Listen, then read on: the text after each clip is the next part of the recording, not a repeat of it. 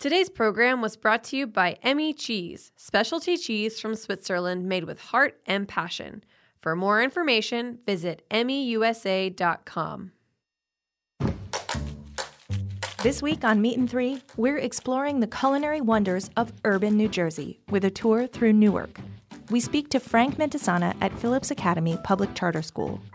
This idea of family style and made from scratch lunches continues to be a bit of an anomaly in the city. We also hear from Gil Speyer from All Points West Distillery.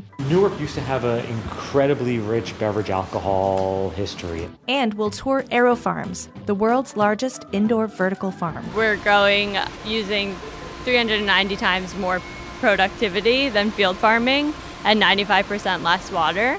Tune in to this week's Meat and Three on Heritage Radio Network to be amazed at the wonders of Newark. That's meet plus sign T H R E E. Available wherever you listen to podcasts.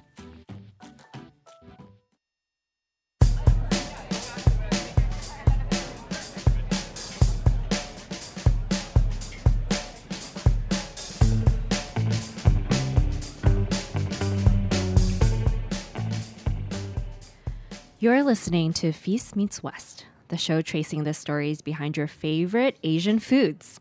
I'm your host, Linda Liu. We are broadcasting live from Heritage Radio Network at Roberta's Pizza in Bushwick, Brooklyn. Every episode, we dig deep on an aspect of Asian cuisine or culture by having a conversation with the passionate people from the world of Asian food.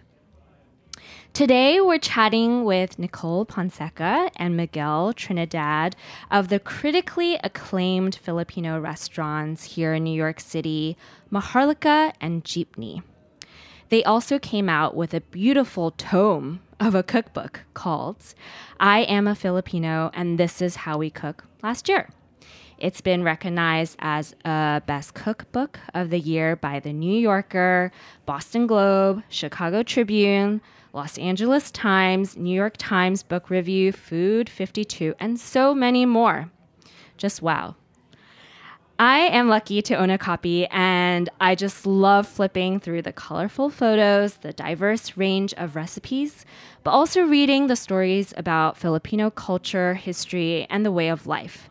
So, uh, just congratulations on this accomplishment, Nicole and Miguel. Thank you. Thank you so much.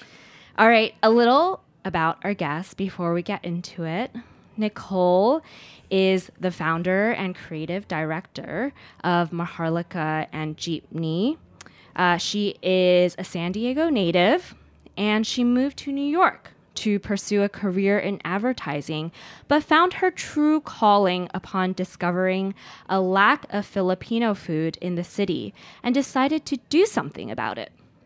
Together with chef Miguel Trinidad, who is the executive chef and co owner of the restaurants, they are changing the conversation around Filipino food and bringing the cuisine into the American mainstream. And yes, Filipino cuisine rightly deserves its space and recognition on the global stage, no longer to be overlooked. And from a personal note, I had Filipino breakfast for the first time at Maharlika. And I experienced a Kamayan feast and tried balut for the first time at Jeepney. Um, not only are they both restaurants that are educating us about Filipino food, but they're also just fun restaurants with delicious food that New Yorkers love to dine in for any occasion. And so, thank you guys for creating these spaces and for driving the conversation around Filipino food. Thank you. Um, all right, Nicole. Uh, let's start with you. Your story and intro to the book is deeply moving and personal. Um, for our listeners that are not familiar, can you provide an overview of your journey from ad executive to restaurateur? Right. In a nutshell. In a nutshell, what did that take? Um, well, I was at Saatchi and uh, I was uh, 21, newly from San Francisco. And, uh, you know, I took for granted how diverse San Francisco was in terms of the Chinese Filipino community. And, you moved there from San Diego? Uh, yes, I, w- I lived in San Diego, grew up there, went to college at the University of San Francisco, and then uh, I think I graduated on May 23rd, and I wound up in New York on June 1st. So that's always been a big anniversary for me. Yeah. And I had $75, no job, no place to live, no friends, no family, um, and a one way ticket. How did you decide on New York? Um, I always knew that I was going to be in New York. Um, I grew up watching Coco on Fame or uh, Woody Allen movies. Oh, yeah. Um, uh, was a little obsessed with Jackie O and John John, and you know, hearing about this neighborhood could Tribeca. Out Yeah. I just everything about New York, you know, De Niro, everything, the the the attitude, the swag, the grit. Um, I loved it, and, Mm-hmm. And without having were been here. uh, going into the ad industry too, like the, the Mad Men here Yeah. in New York. Yeah. So I knew going into college that I was going to be in advertising. I started working even as a freshman, um, full units, and working um, at a small agency called Goldberg Moser O'Neill. And I felt what I was doing was planting seeds, knowing that I was going to go to New York. And then I would have all these, you know, seemingly connections for at, at that time we would call informational interviews. Uh, let me cut to the chase after that. I mean, I, I got here, I gave myself 14 days, and I said, you know, within 14 days, if I don't have any offers, I gotta, I, I can't live here anymore. I lived in a Filipino convent. I lived in a Kano Lodge in Newark. It's been a long journey, and you know, I was just really focused. Um, and in advertising, I loved it. I love the people. I love strategy. I love planning. I love the idea of shared teamwork um, and shared um, acknowledgement of you know working on a campaign. I was very accustomed to that. Um, and when I was working on a creative brief, it really dawned on me what a target market is and who was getting attention and when it was not people of color Right. and uh, specifically even not Filipinos, from my knowledge. And then, I, and then at that time, Thai food was getting really popular, and uh, people would always ask me, "Where do we go for Thai food?" I'm like, "Yo, bitch, I'm not Thai. What are you talking?" You know, like, if you can only imagine, pad Thai as a dish was just gaining popularity at that time. Yeah. So it's um, you know it's '98 at that time. You know, Food Network wasn't really where it is. Social media wasn't, and uh, I was trying to think how can I bridge my knowledge of the lack of diversity in advertising campaigns, that we weren't given any acknowledgement, that you know we're even part of a Target demo, and I said hmm, maybe I could do that through food. And uh, I had never thought I was going to be a restaurateur. I thought I was going to be the next uh, Donny Deutsch. so um, it, that's where the idea really sparked was maybe I could help translate my culture through uh, through food. Right. And wow. um, I moonlighted for 12 years. So while I was an ad exec, um, at night I started as a dishwasher. And like you knew you wanted to get in the industry and you just started. Yeah, I knew that I I knew that restaurants had a 90% failure rate. I knew that I was scared, scared shitless of, you know, people coming in drunk or coked up. I was so scared of people coming in coked up and or like calling out for their shift that um, I said I, I better teach myself how to bartend in case I need to bartend. I better learn how to dishwash if I need to dishwash. And um, I can recall even dumbing down, like, you know, taking off my makeup, putting my hair in a bun, and just really putting my head down so that they wouldn't see who I was in the day, which was an Ann Taylor, you know, or Banana Republic person. I don't know. So, yeah, it was, I, I believe in long range vision. I believe in um, paying your dues and that it's never really overnight. Yeah. And so, how long did you do that for moonlighting before you took the jump? So I I led two lives for twelve years. Twelve years. Yeah. So well, at that time, you know, I remember people weren't going to the boroughs. You know, you needed you literally needed and figuratively needed a passport if you were going to go to Queens or Brooklyn for Right. food. and um, it was just a different New York then. I, I want to preface that for people who are who may be listening that might be thinking the New York now is the New York then, and it wasn't. Yeah. And so we had an expense account, and we were going to the best restaurants in New York City at that time, Asia de Cuba, and it was all Manhattan centric.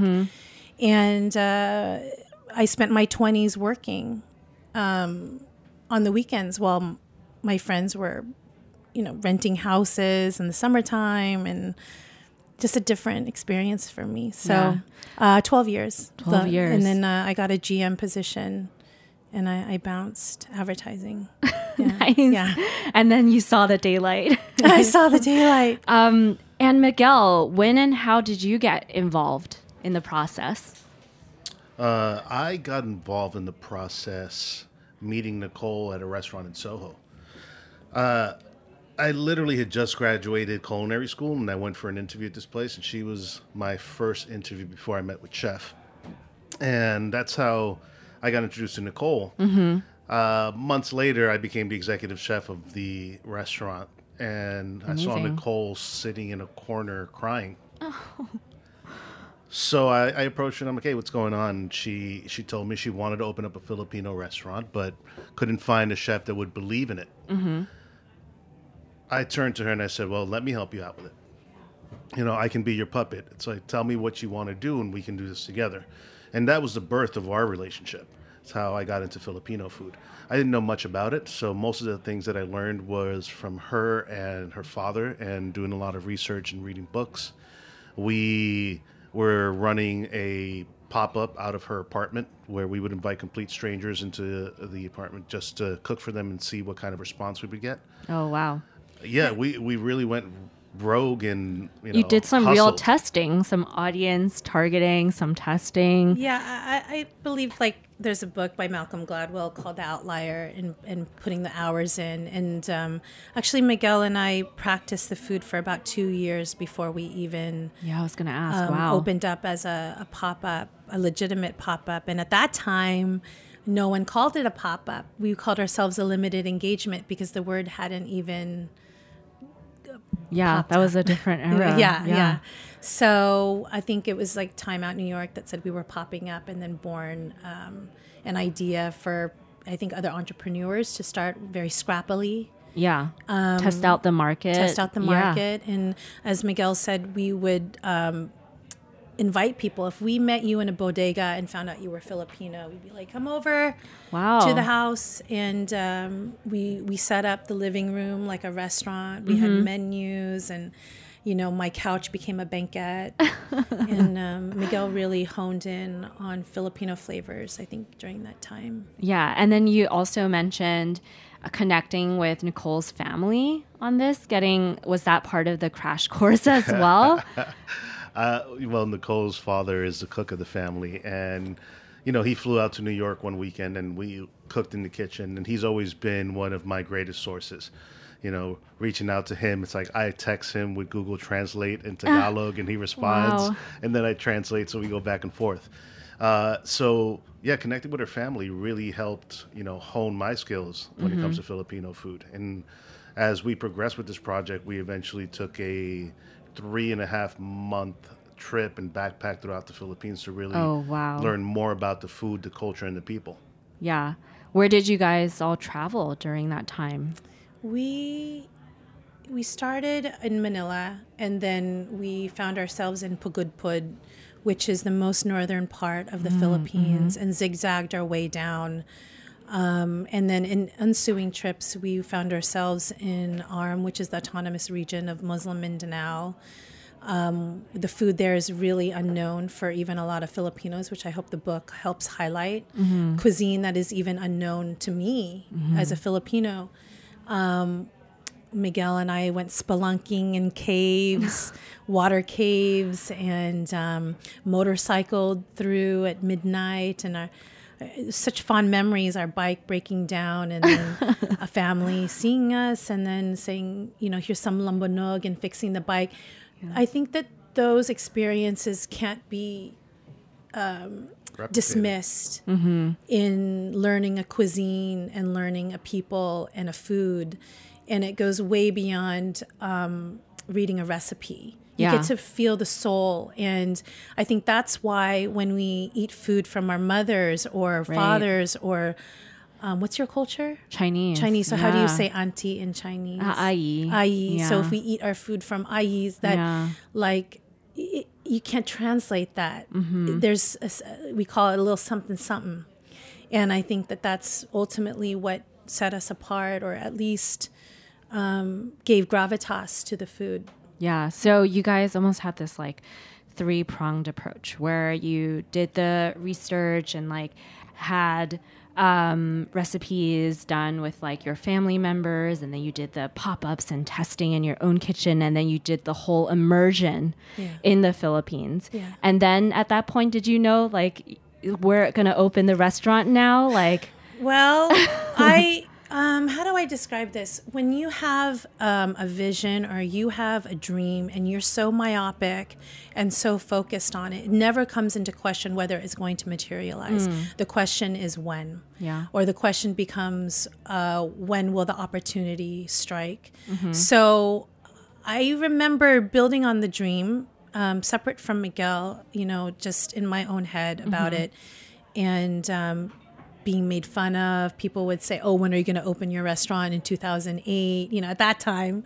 And you, for any of your listeners out that I say that because you really cannot be dissuaded. If you really want it, you have to keep going. Um, and Miguel and I were sitting in a cafe, and at that time the pop up had already materialized. We had it in the East Village. We went to Wil- and then we went to Williamsburg. We had Kinfolk, and then in the meatpacking district, and then Miguel. Remember when? We uh, had DeKalb Market also. yeah. And we had all these little satellites, but we wanted a home. And how did we get Maharlika? We were literally sitting at this cafe with um, one of our partners at the time, and we were discussing how we were going to have or find a home base so we can handle all of these little satellites. And of course, we were all thinking big and having multiple satellites all across the, the all across New York. And the cafe that we were sitting at, the owner approached us and said, "I have a restaurant on First Avenue that I'm not using. You guys interested?" It was, I don't know, it just fell in our lap. We literally, this was on a Friday. Yeah. We went and looked at the place. Sunday, we had keys. wow. Two weeks The later, New York way. the New York way. I mean, two weeks later, you know, all our friends were in there helping us paint and get the place oh ready Oh my to go. gosh. Two weeks later, we were open. You know, that's so funny you say that because I always was like, when am I gonna get the New York hookup? You know, like, and that that's what it is, like being in the right place, right time, speaking up, and as Miguel said, just talking it out loud. Yeah. and that it helps to, to you have. ask. I, I'm not. universe. You have to. Some people like Yeah. to keep their dreams Right, close, and to an extent, the execution, yes, Yeah. but you got to tell people, Right. And you've been like talking it up for like 10 years at that point. More Oh, than I mean, I, yeah. yeah, it was, it's been a while, but um, yeah. Oh, that's amazing. Okay. So you guys opened Maharlika and then Jeepney. And um, now it's almost been like 10 years since then, right? It's Can you believe? that? it's incredible. Um, so, what compelled you to uh, publish the book last year? How did you know it was the right time to do that? This was something that Nicole had been working on for years. It's something that she thought about many years ago, even before she met me. She knew she wanted to do a book, and uh, she's ambitious. so you know, she put the work into it. We were sitting at the restaurant. We met um, one of the regulars was a publisher who just connected us to the right people. Oh, again, And- you guys were talking about it. right. And um, Someone heard. Exactly. And he told us, you know, he connected us with the right people and the ball started rolling. And two and a half years later, here comes, you know, the birth of the cookbook.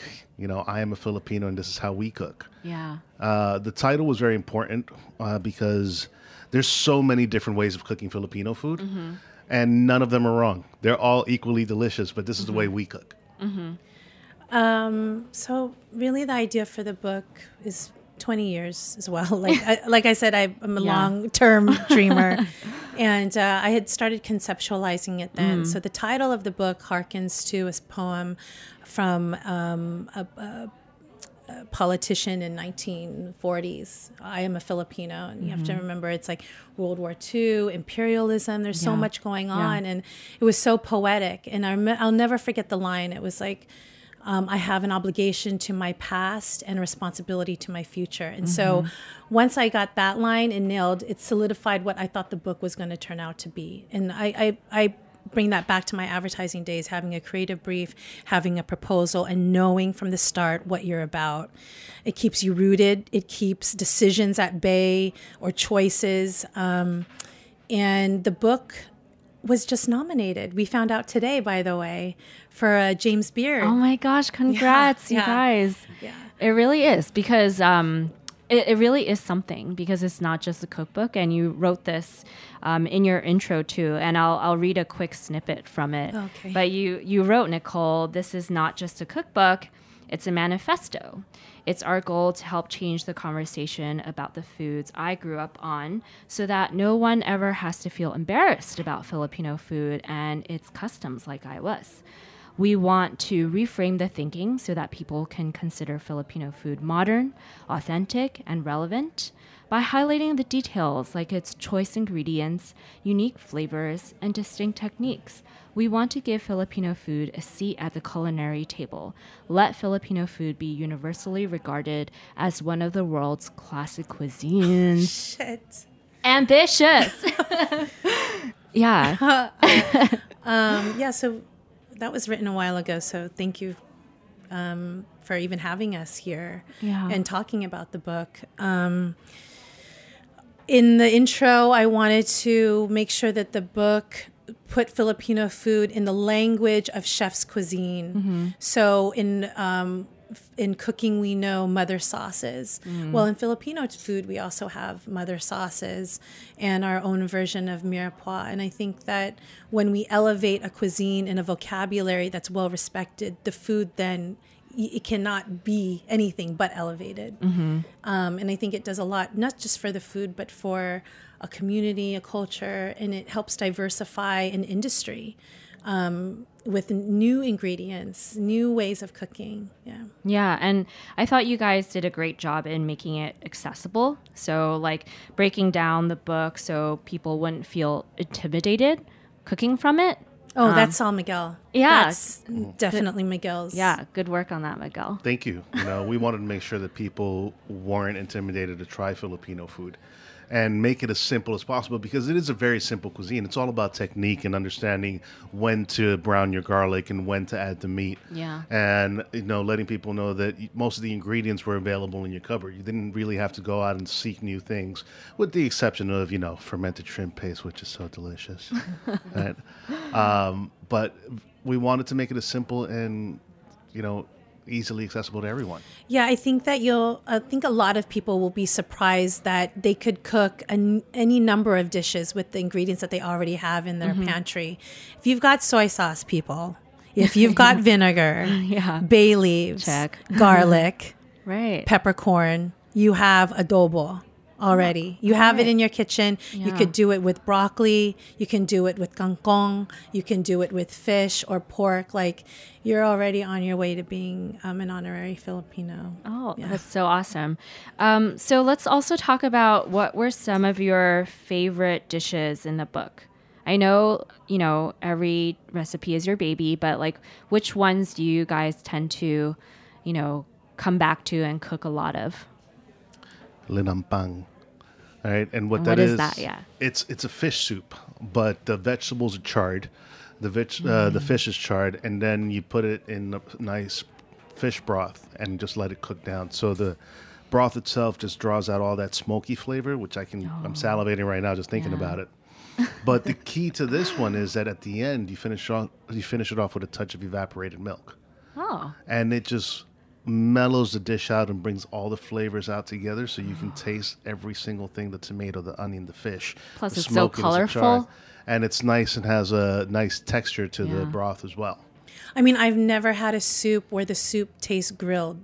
Tell me how you grill a soup, and I'll show you linagpang. how do you grill a soup? I mean, that's what it is. So Yeah. with every bite, you get this smokiness. Yeah. It's so delicious. is that Yeah. from a particular region of the Philippines? It's from an area called Iloilo, which is part of a strip of islands called the Bisayan Islands. So there's three major regions in the Philippines: Luzon, um, Bisayan, and then Mindanao. And in Bisayan Islands, there's uh, an area called Iloilo, and it's just so rich with seafood and.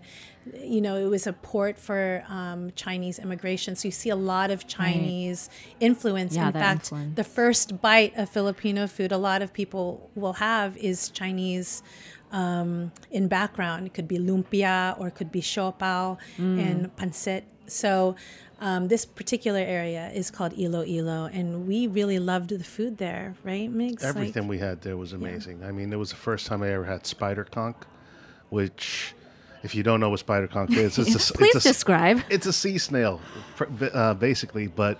You know, it was just steamed, and you pulled it out of the shell and dipped it in some calamansi and suka, suka bean vinegar, Yeah. and just So you can fresh, taste the ocean, you can taste the freshness. Amazing food everywhere you went in Iloilo. I Mm. mean, across all of the Philippines, it just changed from region to region and really took you to a different place depending on where you were. Yeah, the, the nuance and the regionality in Filipino food is so um, beautiful. It's so it's so tasty. It's specific. It's its own farm to table. Mm-hmm. Um, which, as growing up as a Filipino in America, I had no idea of that. Yeah, was that level of regionality and specialization. none. Zilch. Zippo. Oh my Uh, gosh. yeah, yeah. Um, Nicole, what about you? What are your, some of your favorite recipes from the book? Well, one is um, a, a modern take on something very simple, which is garlic rice. And um, if you had it, or your listeners out there, it's a it's a breakfast staple, usually served with um, a fried egg. And um, sin, how do you pronounce it? Sinangag. Say it again. I cannot get that nga in. Um, so, um, usually it's just frying up a little garlic and then putting in old rice. But the way Miguel approached that dish, all of a sudden the garlic was thoroughly permeated in every bite. And four ingredients, huh? Rice, garlic, salt, and oil. So and again, like what he was saying, the way he applied his technique, all of a sudden took something so simple and just made it really professional grade that anyone can do at home through the book.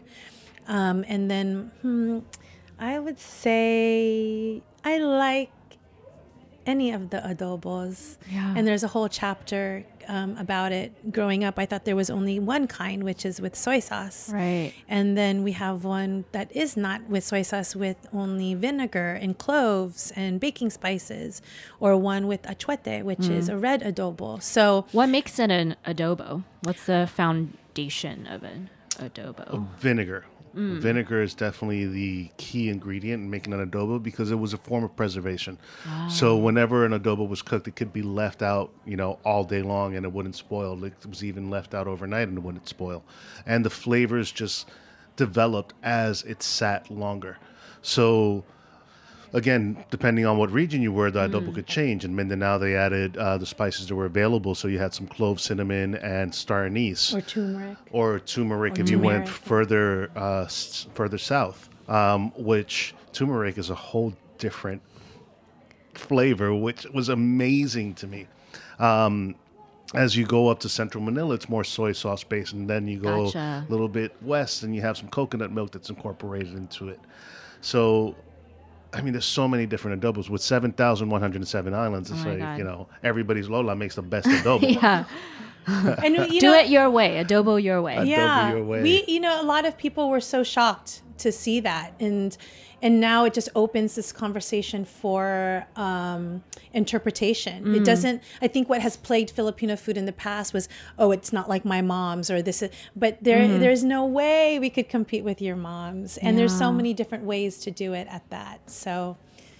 I would say adobo and garlic rice. Amazing. Okay, so as I am salivating, we will take a really quick break and we'll be right back with more Feast Meets West.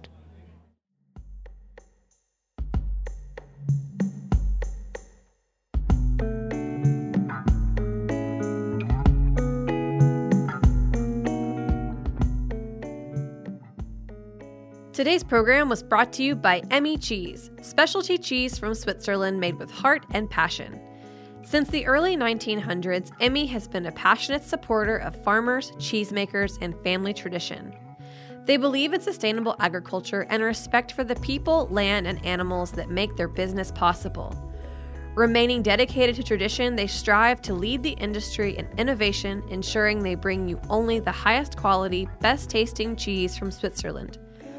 Emmi is best known for importing more than 80% of Swiss Gruyere into the United States, but that's not to overshadow their other specialty cheeses, including Kaltbach cave aged cheeses, Appenzeller, Tete de Moine, and traditional Emmentaler. For more information, visit emmiusa.com.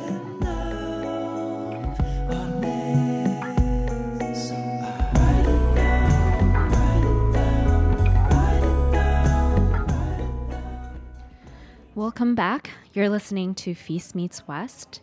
Um, so, Nicole and Miguel, um, what were some of the surprising things you learned in your research as you were writing the book?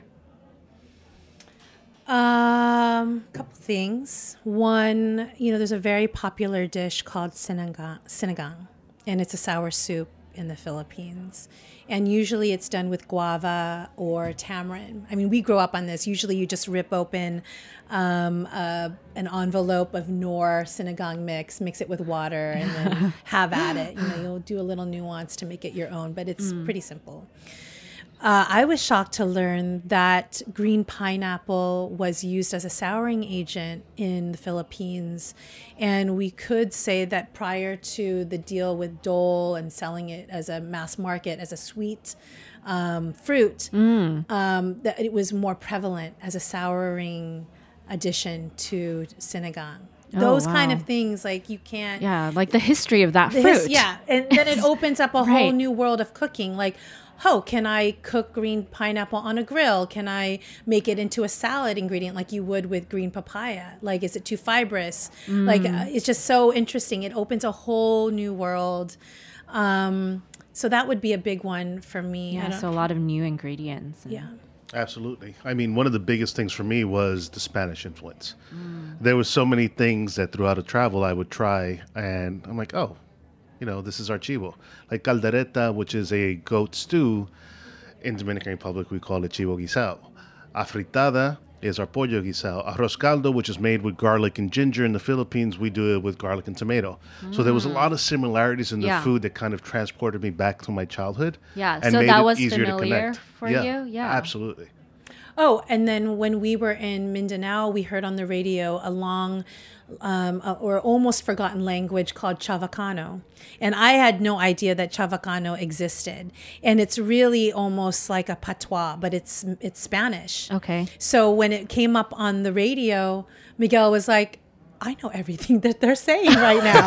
I really know everything that like, they're talking about. Unlock this like secret box in your head. This secret box. I was like, all right, they cannot fuck with me now. oh my gosh. And then that that just solidified so for fun. me. We are Latino Asians. Don't mm. let let's not mince words. It's in our last names. It's in our culture. It's in our um, chanclas or chanelas, and it's in the language. I mean, we're so embedded as Latinos that to not acknowledge that is yeah. really, you know, not even talking about the Filipino culture. Right, and that's also what makes the Philippines so special. Yeah, yeah, yeah. and uh, with that, if I may, I was really surprised to see how much more Mexican we are that we were i was able with miguel to connect the dots that even more than spanish more than spain we are in part mexicans it's in empanadas it's in the tamales mm. it's in a style of dress that we share with puebla it's in a mole that we have in the philippines called bacatulosog. like I think it's really convenient to say we're Spanish. Mm-hmm. But let's get real. Who were we likely rubbing elbows with those who came on ship through the Spanish galleon trade? Likely Mexicans mm-hmm. who were sailing through Acapulco, through the Manila Acapulco trade. That to me was like, duh. now when I see Mexicans, I see so much more of our similarities, even in facial structure and in our food yeah and and and, and through your cookbook you're telling that story you're driving awareness towards that as well absolutely Orale. yeah. Orale. yeah. I mean, the book itself, I've not seen a Filipino food broken down like this, where we take each cultural influence and break it down into a chapter. So there's a whole chapter on Chinese connection, there's a chapter on Mexico and Spain. And what is often not even, you know, heard of is the Muslim side. Um, and the food there is fantastic. Yeah, that's a really good way to categorize the food. Um, so, of course, there was just so much to learn and so much to include um, in your cookbook. Um, yeah, what were some of the most challenging things in, in putting it together? It was just, it's just so much content. I mean, when it came to putting all these recipes together, uh, we ran out of pages. Yeah. So there was a lot of things that we had to cut. Um, but A part two uh, coming hey, soon. from your lips to God's ears, uh, yeah, you know there'll be a volume two, hopefully. But there was so many things that were so delicious that we wanted to share with everybody. But you know, you're limited as to how much we can put into into the book, and it was very important for us, for Nicole, to share the story about what it was to be Filipino, what the regions were like, and really show people that this book was not only a cookbook but a manifesto as to what Filipino life is all about. Yeah. And what did you guys learn about yourselves in the process? All the traveling and the writing and the long hours. Well, we learned that the hustle is real. You know, we worked long hours, we pushed ourselves. It was something that we both believed in, and there wasn't anybody who was going to tell us we couldn't do it. You know, I would say one of the biggest challenges is how do you talk about a culture and interpret it for mainstream and be honorable in the narrative? Um, Yeah. I've never written a book before, so how do you translate culture and and not dumb it down? Um, from whose viewpoint are you talking about food? All of that is really It's a lot of pressure. it's a lot of pressure. Uh, I mean, I was just like, I want to make sure I get it right. Um, I had hired a woman by the name of Melissa Sapin out in San Francisco um, because I was very cautious how to write. Um, I wanted to make sure that I, I hit the notes. And, you know, the politics of writing is changing. How do we refer to a food? You know, um, I'll give you an example. Okay. Could be very easy for me to always relate a dish to a mainstream dish. For instance, if I call pinakbet ratatouille, or if I say, "Oh, this is the American version of this," or this is the okay. At some point you got to back you got to pull out of that narrative and just call the food for what it is Mm. and have very descriptive and creative ways on how to translate the food without having to market it as a version of x Right. does that make Yeah, sense so yeah. i hired the I, I i was talking to my friend over at penguin um, another publishing company who, whose name is Elder Roto, who was talking to me about the responsibility of people in color in publishing, that we have such a lack of representation in it that, okay, no big deal. um, and I said, well, how, how can I make sure that we were honorable? And uh, she connected me to a writers group, and Melissa Sapin, who was out of San Francisco, went through with the chapters with me to make sure, you know, let's reframe this sentence this way Right. it was very um i i feel Like so every sentence every was very sentence thoughtful. very much so you know I'll. I'll say this to you in writing this book i'm aware of an interview that dave chappelle gave with howard stern and in this interview howard stern is talking about dave chappelle's wife who happens to be filipino Okay. and Howard Stern is giving an opinion of being Filipino, Mm. and Robin is giving an opinion, and then there's Dave Chappelle, um, who is the closest one, being married to one. Okay. But I thought really odd. Here we are, a room of four, talking about Filipinos, but the only one not ta- the only one talking about Filipinos is not a Filipino. Yeah. So I knew, okay, so now if I'm in the room, how are we going to do this? And um, I think hopefully we did a really good job at Yeah. that. Yeah. It's definitely a start to the conversation, too. Um, and, um, you know, you guys have done so much. And in achieving your mission to start the conversation, drive the conversation around Filipino food, um, have you had to make some sacrifices, do you think? Uh, yes. I mean, just being in the restaurant business itself. sleep. How do you how do you stay sane? how do you do it? There's a lot of breathing involved. Um, but, you know, for, I would say, the first five, six years, we sacrificed friendships and our, uh, having a life because the restaurant was everything. And I think now, in the past two years, we've found a way to find that balance and really enjoy the fruits of our labor and really just balance everything out. Would you agree? Um, what were the sacrifices? I think, um, yeah, could joke about sleep. Could joke about um, maybe what's not so funny, maybe our relationships and things like that. Um, but I think Miguel's right. We're we're at a different stage of that. When you're in the middle of the hustle, you eat, sleep, drink, um, your hustle. Yeah. And um, I, I think that we'll always have that in us. We're we're we're immigrant kids too. You know, like it's not that the job is done. It's like what's the next job? Yeah. You know. Um, but balance, maturity, therapy, all of that. Um, and I don't think that that really gets talked a lot about. Mm, I hear smatterings of it, but really like balance and mental health within this industry is really lacking. Yeah. Um, uh, How do you strive for that work life balance? Do you have to just really carve out time for yourself? You have to demand it. Um, yes. In, uh, it's like unlike anything else, what you value, you have to fight for. Mm-hmm. So that could be me at 20, um, fighting for a job or a salary, or me now at 25 for me now later on and like what what are my values and what mm-hmm. do I want to fight for. Um, fortunately, a lot of what I wanted to accomplish, I checked off. You yeah. know, I said I wanted to have the first commercially and um, critically acclaimed Filipino restaurant. It had to be both.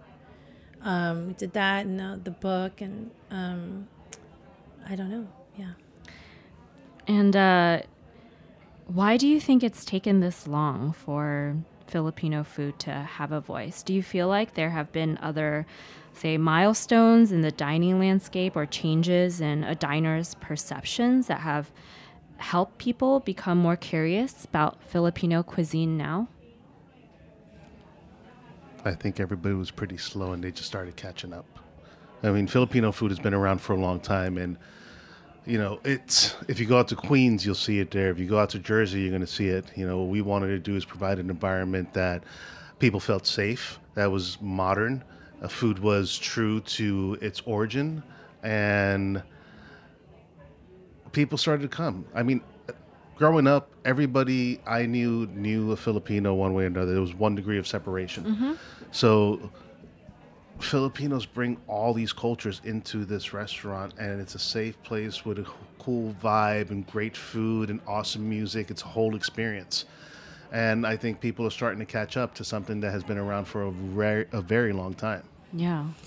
I think um, there's a few things going on, right? So you had An- the late Anthony Bourdain break open the fucking door to food that people would not even think about, Yeah. much less seek or try. Yeah. Like he put it in your head think about this. Think about the people behind it. Think about this big world that can be refreshingly small when we look at cuisine as a as a passport to new. Um, so th- there's that guy. Yeah.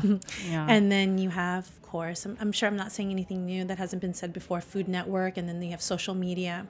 So you have all this confluence of, of, of events and influence. And then what I was saying earlier is you before needed a passport to go to Queens or Brooklyn. And I mean that in, the- in the sense of uh, immigrants. And it wasn't mainstream yet. Fortunately, real estate pushes us out and we get to explore. Let's look at the upside of it. And then there's this idea for Filipino food specifically that there's a renaissance. And there's a renaissance of this first gen of, of kids like myself, um, like our diners, who grew up being third in the story. of uh, in a classroom or in social studies Right. and all of them are now educated they're professionals they're out there we're in a different political climate and it's like why not me and i think that that's what we said with the food and they gravitated toward it and those who weren't filipino were like yeah why not you Yeah. It's so, So, good. It's yeah, so yeah, fun. yeah. Yeah. Um, yeah. And so, like you said earlier, um, when you first, um, you know, moved to New York, there was no social media or like Food Network as much. So there was yeah. asian avenue do you remember asian avenue my mm. god okay I don't. do you know myspace yes. okay so there was friendster Yes. Yes. There was. Friendster. Do you know yes. Friendster? Yes. and so there was, that, but it wasn't like you know. There was no Instagram. Yeah. What are your thoughts on social media now and how that plays a role in things? Um, it's a powerful tool. I mean, you know, it reaches so many people in an instant. Uh, it's it definitely helps businesses and Yeah. Especially if you're educating on something new. exactly. You know, it sparks interest, and I, I think it's a wonderful tool. It's helped us a lot. With great power comes great responsibility, and I go. think that social media has a great power. Um, there's two sides to the co- uh, to the coin. Obviously, could be very um, addicting, and Mm-hmm. this uh, evolution of love sought through likes. Yeah. You know? But I'm not. I'm no expert on that. What I can say is that what we have benefited through social media, which is, hey, there's this guy named Chef Bong in Pampanga who is following us and he's Oh, down love to that. show us a dish.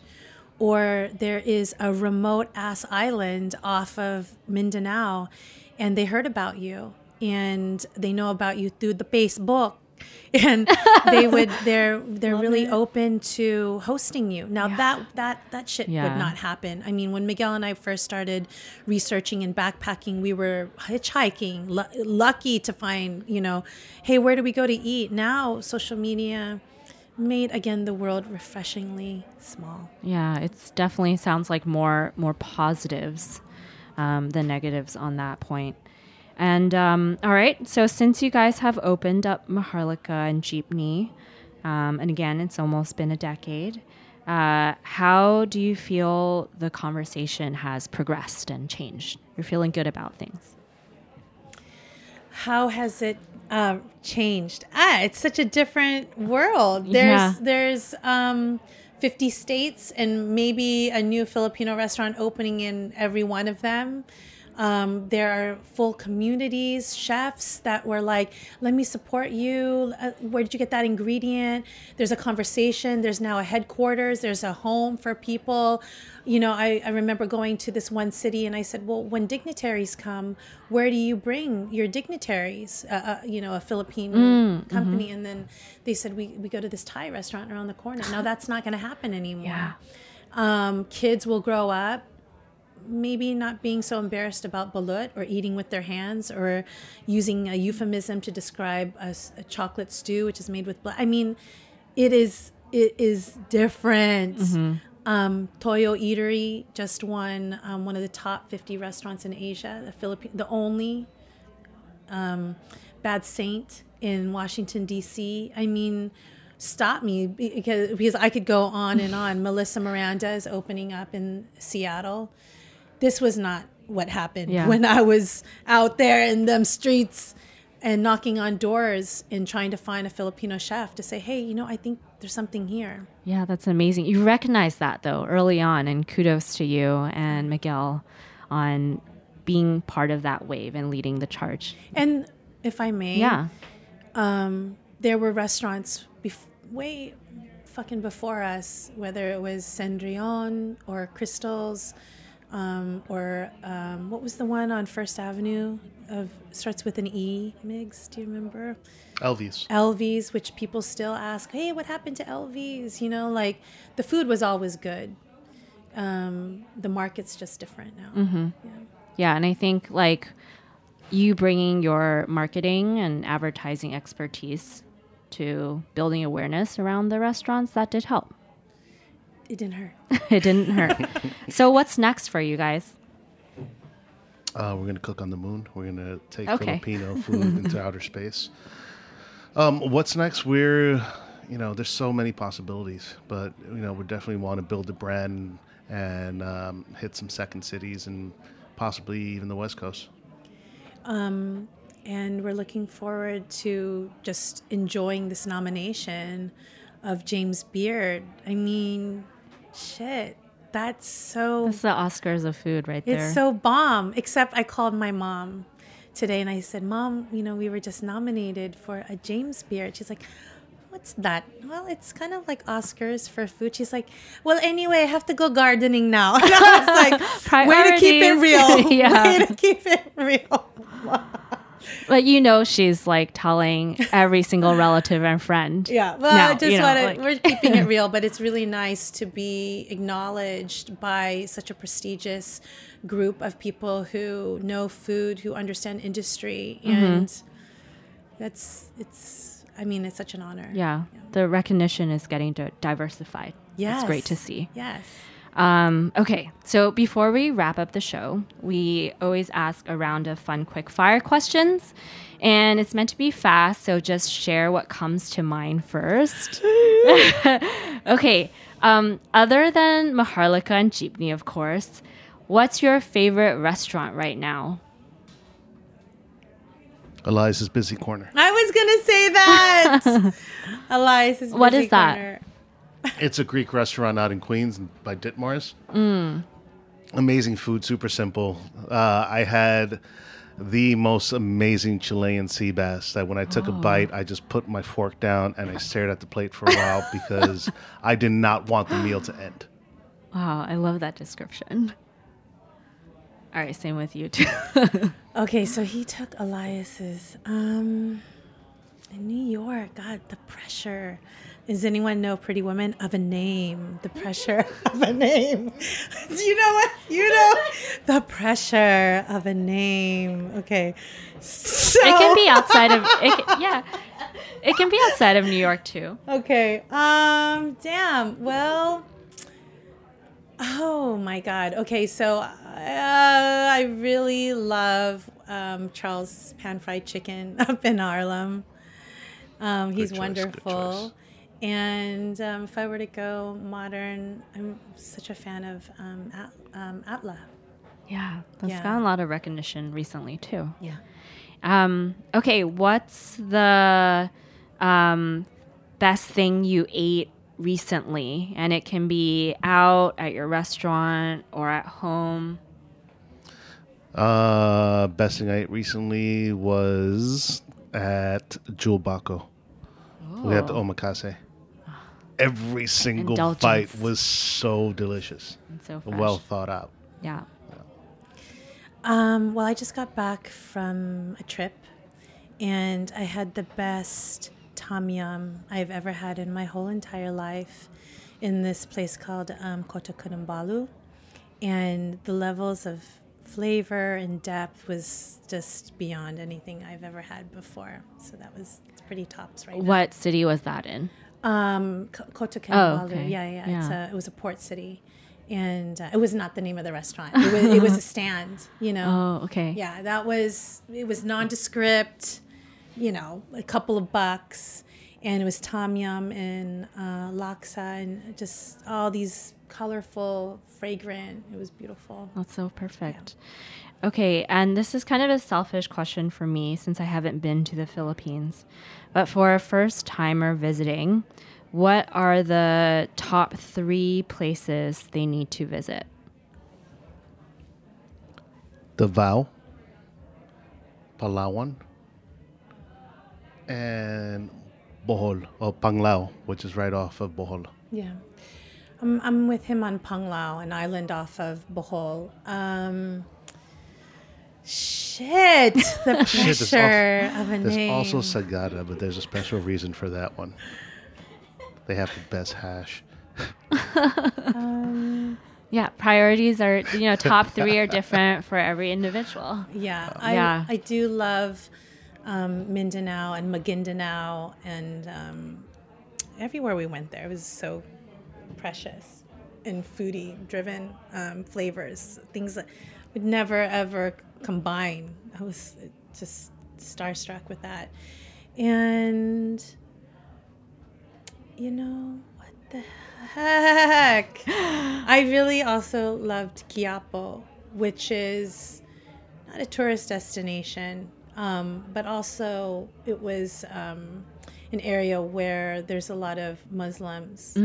And so the food is peppered with different stands from um, that cuisine. I'm Yeah. really, I'm, I'm big on that right now. No, that's that's awesome. Like bringing awareness to an area that isn't so familiar and more off the beaten path. Right. Um, well, that's amazing. Thanks for all the answers, you guys, and for sharing your stories with us. Um, we really appreciate you, having you guys here. Thank you. Thank you for having Salamat. us. Um, and that wraps up our show. Thank you, dear listeners, for tuning in. Did you like this episode? Please leave us a podcast review to let us know your thoughts and what you want to hear more of. We truly appreciate your feedback. And we'll be back in a couple weeks. That's April 10th with another awesome conversation from the world of Asian food.